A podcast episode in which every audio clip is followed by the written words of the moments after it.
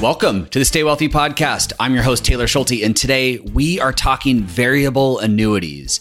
Insurance products are great and all, but this confusing product was charging my client fifteen thousand dollars per year in hidden fees for benefits that she didn't even need. If you own a variable annuity or you've considered purchasing one to save for retirement, today's episode is for you. For all the links and resources mentioned, head over to youstaywealthy.com forward slash 63. There are two basic types of annuities, deferred and immediate. A variable annuity, the annuity that we're talking about today, is a type of deferred annuity. And with a deferred annuity, you put money in, you give the money time to grow, and then you use the dollars to help fund retirement at a later date. I usually say ten plus years down the road. So what exactly is a variable annuity? Here's my simplest explanation. If you took a diversified portfolio of mutual funds, you added a small tax benefit, and then you wrapped everything up in an insurance policy, you would essentially have a variable annuity. That's pretty much it. Those are the three parts that make up a variable annuity. One, a basket of mutual funds. Two, a tax benefit, and then three, insurance. Now, the diversified portfolio of mutual funds is, is pretty simple to understand. Those don't look any different than what you might find in your four oh one k at work, let's say. Just a plain old, you know, list of, of stock and bond mutual funds to choose from. And the tax benefit, the, the second component, is pretty easy to understand too. Like a four oh one k or an I R A, the money inside of a variable annuity grows tax deferred year after year. In other words, you don't pay annual taxes on dividends and interest or capital gains. It's all deferred until you go to take money out in the future. When you take money out, your earnings inside the variable annuity above and beyond your initial investment are taxed. Now, exactly how the earnings are taxed depends on the withdrawal option you choose at that time. And for today, I'm just going to leave it at that. So just know that your variable annuity operates just like your four oh one k or I R A. It's tax deferred. When you go to take money out, you're going to pay taxes on those earnings. What's not so easy to understand is the insurance policy that wraps all of this up and turns it into a variable annuity.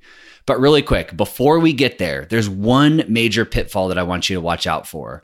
When you put money in a variable annuity, you do have the option to invest with pre-tax dollars like a traditional I R A, or with after-tax dollars like money in your brokerage account or even your checking or savings account at the bank. I just told you a minute ago that a variable annuity is a tax-deferred savings vehicle.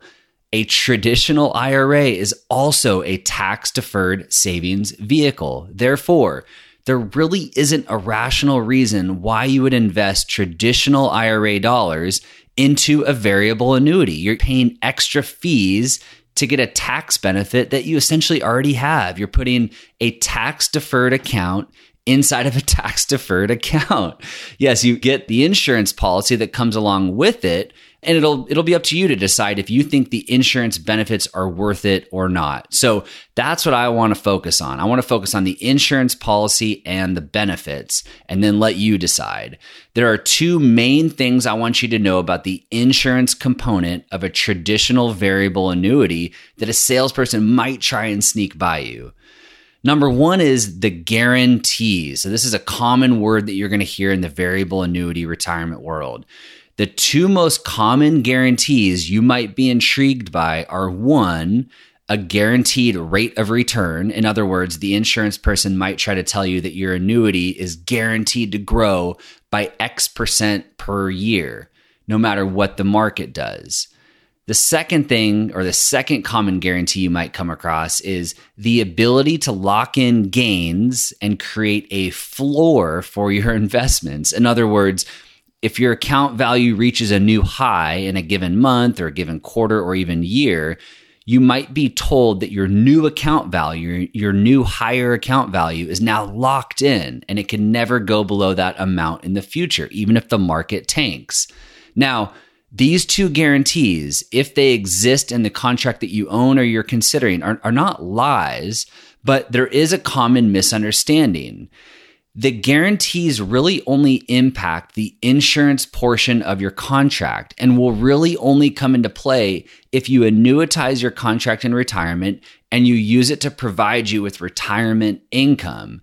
They're often referred to, and you can look through your statement, they're often referred to as living benefits. And you might see the specific guarantees labeled as guaranteed minimum accumulation benefits or something like guaranteed minimum withdrawal benefits. And to me, and this is just my personal opinion, to me, they're just this kind of like phantom benefit or phantom guarantee that they're essentially built into the economics of the entire policy. They sound great, but the benefits are just built into the economics of the entire policy so that the insurance company can kind of control all the risk here. If you ever wanted to cancel your contract and take your money out and invest it someplace else, those guarantees are not applied. Even if you invested in this thing for ten years, those guarantees are not applied if you you want to take your money and run. The insurance company will give you a check for whatever your mutual funds are worth at that time. Meaning, if you put one hundred thousand dollars into a variable annuity with these fancy guaranteed accumulation benefits, and the stock market was going through a downturn, and the market value of your variable annuities mutual funds are now worth, let's say, eighty thousand dollars, then eighty thousand dollars is what you can walk away with, minus, of course, any fees that they might apply uh, on your way out there. It's it's really no different than you investing in similar funds outside of a variable annuity. Owning these mutual funds inside of a variable annuity doesn't make them any less risky. A, a variable annuity allows you to buy some certainty around future income, but it's not this riskless product, and it's not any less risky than investing in stocks and bonds and in any other type of account. So, in summary, just be certain to dig deep in understanding exactly what these guarantees are and what they apply to. When in doubt, my favorite question to ask really is, what if I want to take my money out and run in one year or three years or five years or ten years? Show me what that scenario looks like. What am I entitled to withdraw upon the cancellation of my contract? And then most importantly, what are the fees to do that? If you ask those questions, you're going to learn a lot about these policies. Speaking of fees, that's the second thing that I wanted to touch on regarding the insurance component of these variable annuities. As mentioned, variable annuities are insurance policies, and buying insurance, as you guys know, costs money. Every single guarantee, every benefit that you might see attached to a variable annuity is something that you're going to be paying for. Nothing's free. Nobody is giving you all of these great bells and whistles and downside protection, inflation protection, and guaranteed rates of returns, all this stuff. No one's giving you these things for nothing. So any benefit that you see on an advertisement or that somebody's telling you, any of these benefits you are paying for. Here are just a few of the fees, the few of the things that you're going to be paying for if you open up your variable annuity and look under the hood. Mortality and expense risk fee, administrative fee, annual contract fee, advisor fee, mutual fund expense fee, surrender fee, and then rider fees. And there can be dozens of rider fees. It wouldn't be uncommon to add up all of these fees and see something that's charging you three percent or more per year. That means that if you invested one hundred thousand dollars into the variable annuity, you could be paying three thousand dollars per year for benefits that you may or may not need. My client that I mentioned at the beginning of the show had five hundred thousand dollars invested in a variable annuity that was costing them close to that three percent number or fifteen thousand dollars per year. And to make matters worse, that five hundred thousand dollars was invested using traditional I R A dollars, a tax-deferred account inside of a tax-deferred account, paying fifteen thousand dollars per year for insurance guarantees that they did not need. This policy, if you're wondering, was sold to them after the oh eight oh nine crisis when everyone was panicked, and it was positioned as this low-risk investment option, but that's not what it was. This is not what they needed. Now, What I just spoke about applies to traditional variable annuity contracts, the, the type of contract where you get the hard sell from a commissioned advisor or an insurance salesperson. If someone starts rattling off guarantees and, and you know this downside protection and low risk, and it just starts to sound too good to be true, you're probably looking at one of these expensive traditional contracts. But there are actually some really good low-cost variable annuities that have come out recently that strip out all of this nonsense. You essentially get the benefits of tax deferral, but none of the insurance guarantees that most people really don't need anyways, or there's cheaper ways to get those guarantees. There are dozens of these low-cost variable annuities out there, but the three that I'm most familiar with, and I'll link to in the show notes. Again, the show notes are at youstaywealthy.com forward slash 63. The three that I'm most familiar with, and I'll link to: one, the Fidelity Personal Retirement Annuity; two, the Schwab Retirement Income Variable Annuity; and then three, there's a variable annuity offered by Nationwide called Nationwide Monument. These low-cost annuities that do a good job of stripping out all of the insurance nonsense can potentially be great savings tools for retirement if, and this is a big if, if all of your other retirement accounts are fully maxed out. If you are regularly maxing out every other tax-favored retirement account and you want to save additional dollars for retirement, you might consider a low-cost variable annuity like one of the three I just mentioned. And again, there are dozens more out there. You can do your homework. The cost shouldn't exceed about a half a percent per year. So fifty basis points per year, all in. And that would include the mutual fund expense ratios. And even then, you do need to understand the benefits of those added costs and if they make sense. So be sure to run some numbers to see if the cost for buying the, the long-term tax deferral truly makes sense versus just investing in a plain vanilla brokerage account. Also, you're going to want to understand what the limitations are if you ever have to withdraw money from these contracts sooner than planned.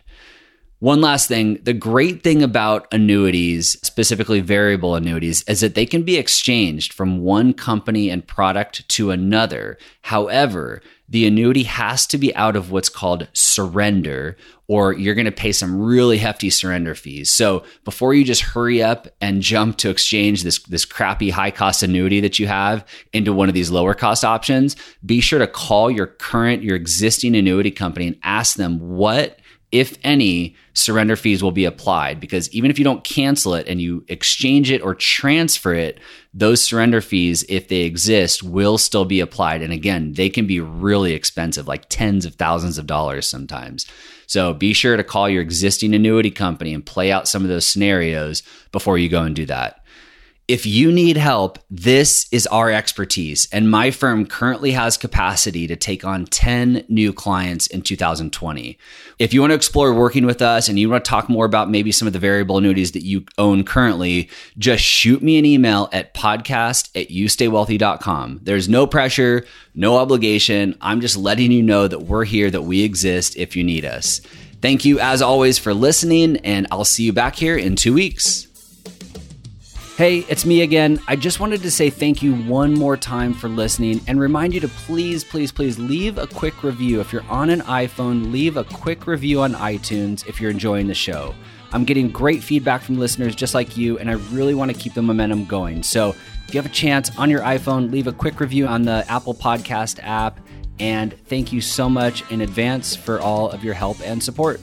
This podcast is for informational and entertainment purposes only and should not be relied upon as a basis for investment decisions. This podcast is not engaged in rendering legal, financial, or other professional services.